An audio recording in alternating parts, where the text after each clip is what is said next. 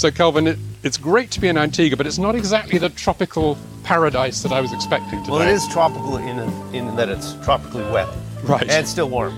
Calvin Ayre backs Bitcoin SV through his venture fund, Ayre Ventures, as the owner of CoinGeek, and as a close friend and associate of Bitcoin's inventor, Dr. Craig Wright. Today, he talks about the next steps he wants to see to promote BSV adoption. You're listening to CoinGeek Conversations with Charles Miller. Calvin, thank you so much for uh, doing this in your beautiful house in Antigua. Is this? Do you consider this home? Or you, I know you've got houses all around the world. Yeah, it's it's one of my homes, but um, uh, this is my relaxation home. This is where I come to recharge my batteries from all the uh, craziness out in the real world. Yeah, I mean, I, I, would think that it would be quite hard to get down to work here because it's such a beautiful spot. Not really. I, I, find it. I can really sort of do some deep, deep thinking here with less distraction. So yeah, for me, it's good. It works. Right. Well, I wanted to ask you about the the big uh, event coming up in Dubai. It's the BSV Global Blockchain Convention, which I think in previous years might have been called a CoinGeek conference. Mm-hmm. What's the thinking behind that change? Well, CoinGeek's uh, a media brand, and uh, it, it was something that we myself and my team came up with early on. And when I came up with the concept, I was in Spain actually, Malaga in Spain at the time, and staying in a hotel. And I dreamed up this idea of starting a conference series because I have a background in producing sports gaming conferences back from my previous life. So I thought, well, let's just brand it with uh, the media site that we had. And that worked okay, but we've evolved our thinking over time and become more and more focused on enterprise. And for us, the, the coin geek term is a little bit too flippant and coin is too uh, associated with crypto, which we have nothing to do with. So what we want to do is uh, get a name that's more descriptive of our enterprise focus and also have the, the, the trading ticker of the uh, underlying token of the platform itself. So that was what we came up with. I think it is a good fit. I mean, as the host of CoinGeek Conversations, I, I, feel a little bit protective of the word CoinGeek, but it's not yeah. being phased out altogether. Right? It never will be. What we're doing is we're keeping it as the name of the media, and CoinGeek will still be the, the, the primary media sponsor for the conference series. Right. So uh, CoinGeek is going to be around for a long time. good. That's good to hear. Yeah. Um, so, yeah, you mentioned uh, the, the, the, focus on enterprise. Hmm. Is that, how, how big a changes that? I mean, what about the entrepreneurs who are inventing consumer apps and things that use build on BSV? I see them as two of the same things because presumably everybody that's trying to create an app hopes that it's going to scale to enterprise size. So to, to me, they're the same things. All the successful uh, uh internet startups are going to need the same enterprise blockchain. It's they're two uh, sort of ways to look at the same uh, opportunity and the same potential for the tech. Right. Well, so in terms of the agenda for Dubai, what have been the developments since the previous conference that you think need to be exposed and, and, discussed? Well, I know a lot of people have opinions that range over a whole bunch of things, but my personal opinion is the biggest change since last conference is that Craig has proven to everybody smart in the world. I mean, if you're conflicted and intentionally want to deny that Craig is Satoshi, then that's fine. But that case in Florida that he just won, the, the Kleiman case, Kleiman versus Wright, uh, it was clear that the jury was not persuaded that Craig had done anything wrong. In fact, the fictional cloud of fraud has been removed off of Craig's shoulders. And as a result, the serious engineers who have been studying Craig's technology uh, feel that the reputational risk has also been removed. And they, people have been reaching out to Craig and to our community and we've got a lot more serious people directly involved eh, publicly. Uh, the most obvious one is Latif Ladid, who's on the Internet Standards Committee, and he's also a significant influencer in the IEEE um, conference series and newsletter, and that's the, the big uh, Electrical Engineering Association. And through him, Craig has become a keynote speaker in the entire conference series and is publishing his information about BSV, the original Bitcoin protocol, to the IEE newsletter. And that's, to me, profound. Right. For people who want to catch up on this, Dr. Craig Wright, the inventor of Bitcoin, there's um, a lot of information available on the CoinGeek website to catch up with everything he's involved with and the Kleiman case Correct. Uh, in Florida. I, I would add that uh, he, Craig has his own blog, craigwright.net, and uh, he publishes all his work there. And in fact, Latif uh, had been reading all of his stuff. And, and when he reached out for Craig after Craig won that big uh, court case, um, that was what he was asking him about.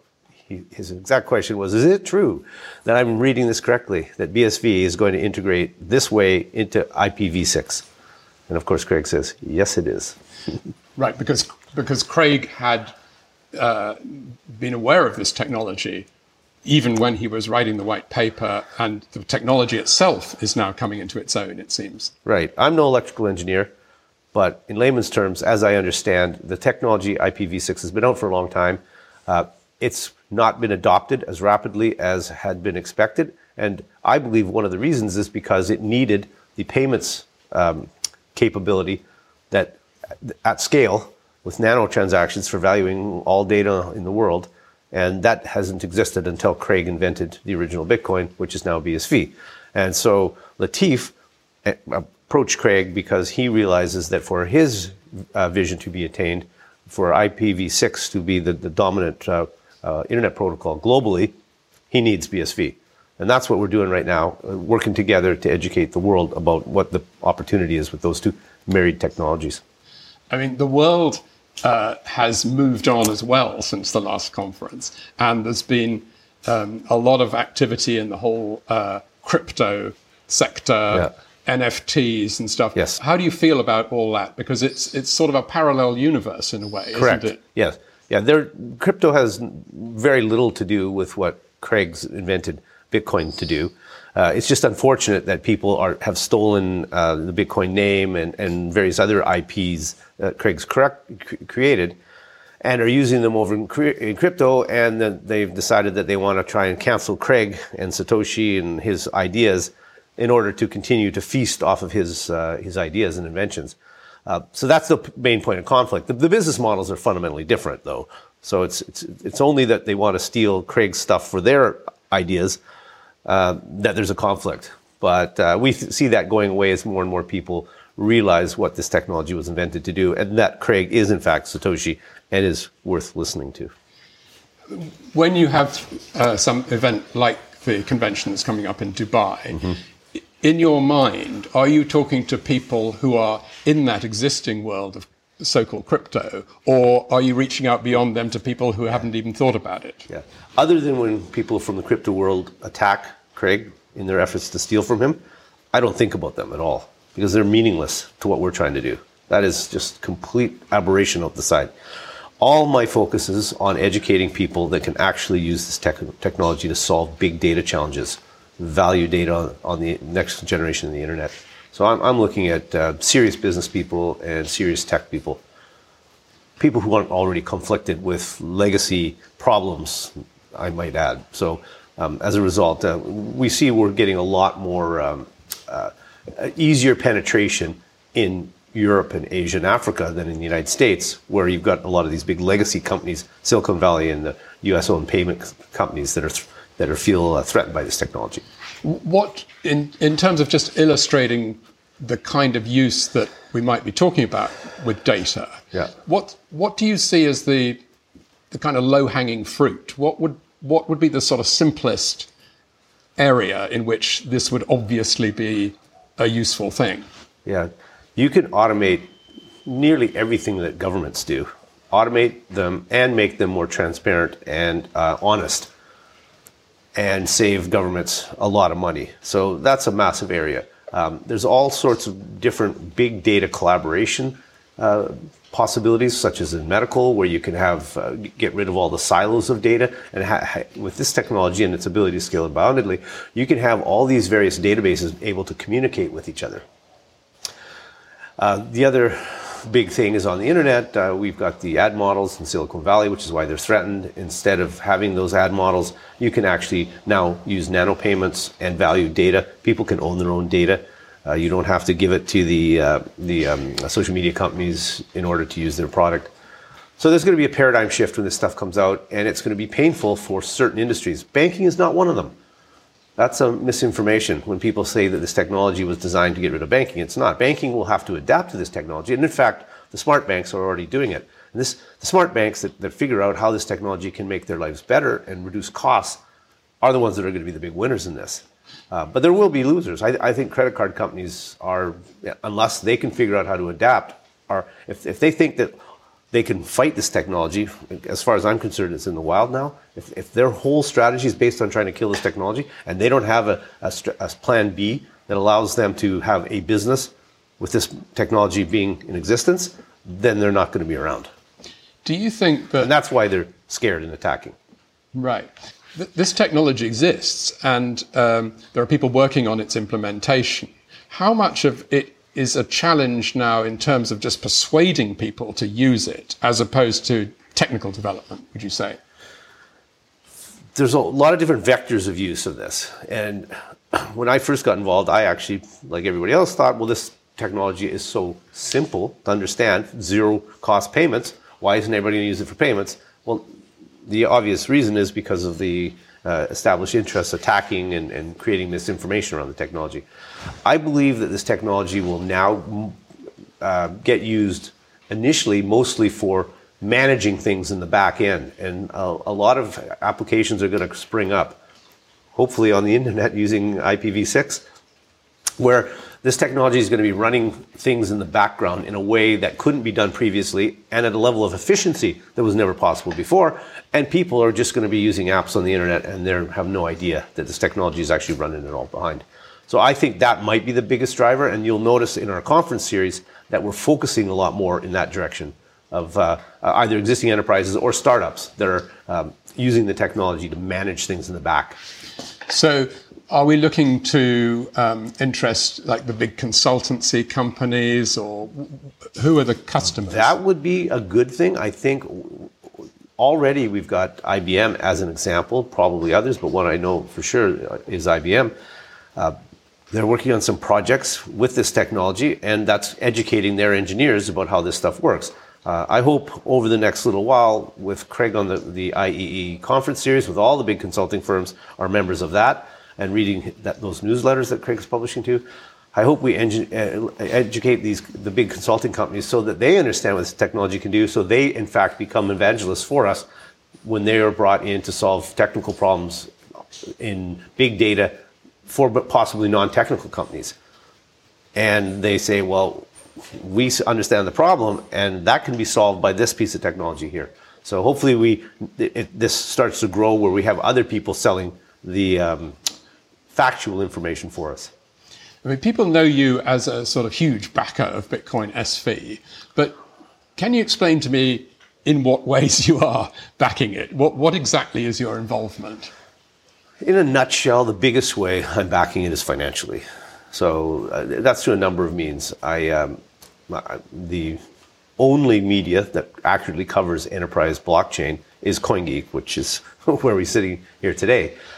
Um, so I'm I'm behind that. That's my my product. I, am I'm, I'm also a major backer of the Bitcoin Association, which is the the one that creates the uh, the industry standards for this platform itself. Um, my venture capitalism is the op- operation Ayre Ventures is the largest venture capitalist uh, organization focusing on startups that are interested in using this technology in unique ways to create business models that couldn't exist before. And uh, just in general, I'm a big uh, supporter of uh, helping Craig defend himself from the unfair and illegal attacks that are coming from both uh, established uh, industries, like out of the US mostly, uh, payments industry in the US, and Silicon Valley in the US, and also from the anarchist crypto bros that also feel threatened by his technology. The Kleiman case is concluded, although there may be some appeals and so on. And the, uh, but there are many other cases sort of in the pipeline. Yes. I think. I mean, is is that a prospect that you relish? That there's going to be continuing news of these court battles around uh, Craig Wright? I actually wish that the court cases were all over. However, there's no other path forward because Craig needs to use the court. That, that's what they're there for. Is for people that are attacked like him unlawfully to use the courts to set the record straight. So there's no other path forward. But let's not be, not forget that the uh, Kleiman case, Craig was a defendant. And in the big COPA case that's coming, Craig's also defendant. So at the same time that people are crying about Craig going to the courts to defend himself, Uh, they're actually also simultaneously using the courts to try and attack Craig.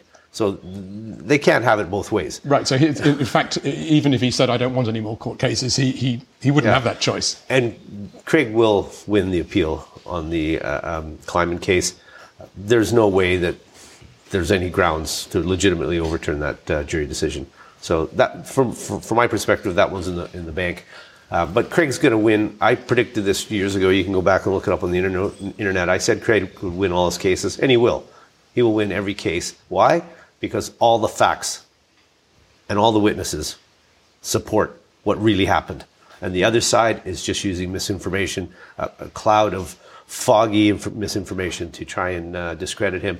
And they're just kicking a can down the road and hoping something happens, like maybe Craig gets hit by a bolt of lightning or something. But yeah, Craig, Craig will win. I mean, you're very close to him.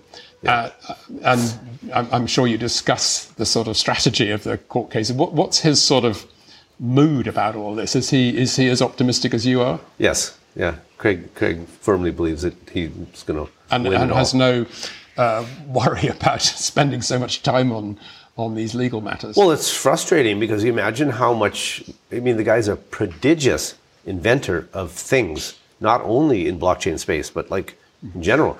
Him and I just started another company in Switzerland that nobody knows about, and it's an IP lab for his inventions that don't have anything to do with blockchains because he wanted a place to put them. So, uh, you know, imagine, I mean, Craig's going to go down history as one of the largest filers of patents in, in, in the world, if not the largest.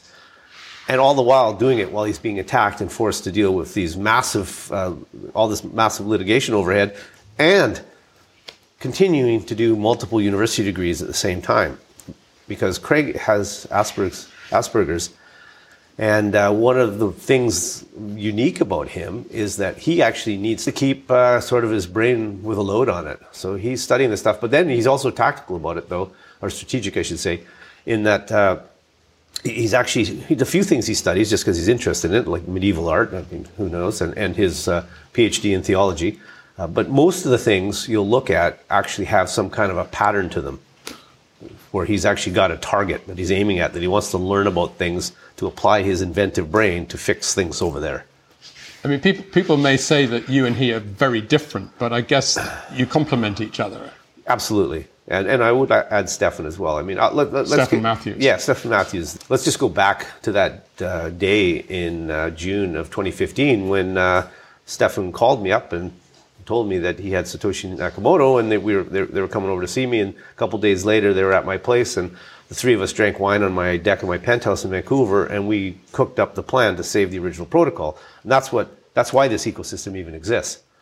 So the three of us, amazingly, really complemented each other, and we're still the three most most influential people in this ecosystem today. So it's kind of an amazing thing. And that was seven years ago. Yep how far into the sort of plan do you think we've got? It, it seems to have taken a long time to.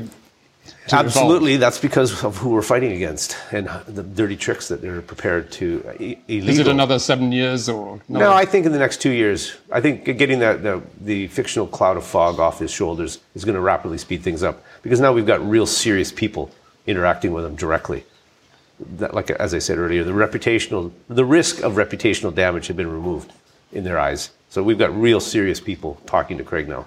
If people are wondering about the uh, the convention in Dubai, just briefly, why should people tune in? I think people should come. I mean, this is like Woodstock coming to these conferences. That's how influential this technology is going to be and how it's going to change so many things. And it's going to touch everything. People don't uh, really understand that yet. So I think just if you have any sense of history, you, sh- you, should want to actually be at these things and meet some of the people involved when it's so possible to approach them. That said, we're also going to be live streaming it for free. So if you want to uh, watch it, you can watch it all online as well. And also, we're sort of over the worst of COVID, at least, I hope. So you can actually shake hands with people and talk to them. you certainly can, yeah. I, I just want to end by asking you about Antigua because you're closely involved here with um, blockchain initiatives as well. Yes, I was involved in, in pushing to get them to get a Digital Assets Act. It was written by a number of people, uh, influencers uh, around the world and stuff, including uh, Dr. El Court here. Uh, it's been passed into law. I, I brought in the first uh, group that's got the, well, well, there's probably other people who have applied, but um, I brought in the group that's uh, likely to get the first license here, which is Fabriik. And uh, I've also been instrumental in pushing for the government to change its laws to make it easier for knowledge workers to live here and uh, um, to make the island more green, to get off the, uh, the oil addiction and get more uh, renewable energy. So I think Antigua is going to have a place. It's going to be my home for the rest of my life, and uh, I think Antigua is going to be a, a part of us educating the world about this technology. And I hope uh, that some of my other charity initiatives in educating people on the island uh, with my scholarships and whatnot uh, creates the talent pool here that, that, that the people on this island can really benefit from this as well. Right. So you're not going to be coming here to get a, get away from work. It's going to you're bringing it you're bringing yeah, it with you. you. yeah, exactly. But when you're you, first of all, you're going to be working in a beautiful spot, and when the work's done, you can relax and. Uh, beaches and uh, have a you know a rum yeah. cocktail. So I, have heard the, we- the weather is slightly better in London today. Actually, than it's, uh, it's a little rainy here today. I thought you brought the weather. Don't blame me. well, thank you so much, Calvin. And for anyone who's watching, the uh, convention in Dubai is the 24th to the 26th of May. So we hope you can join us there. Thank you very much indeed. Thank you.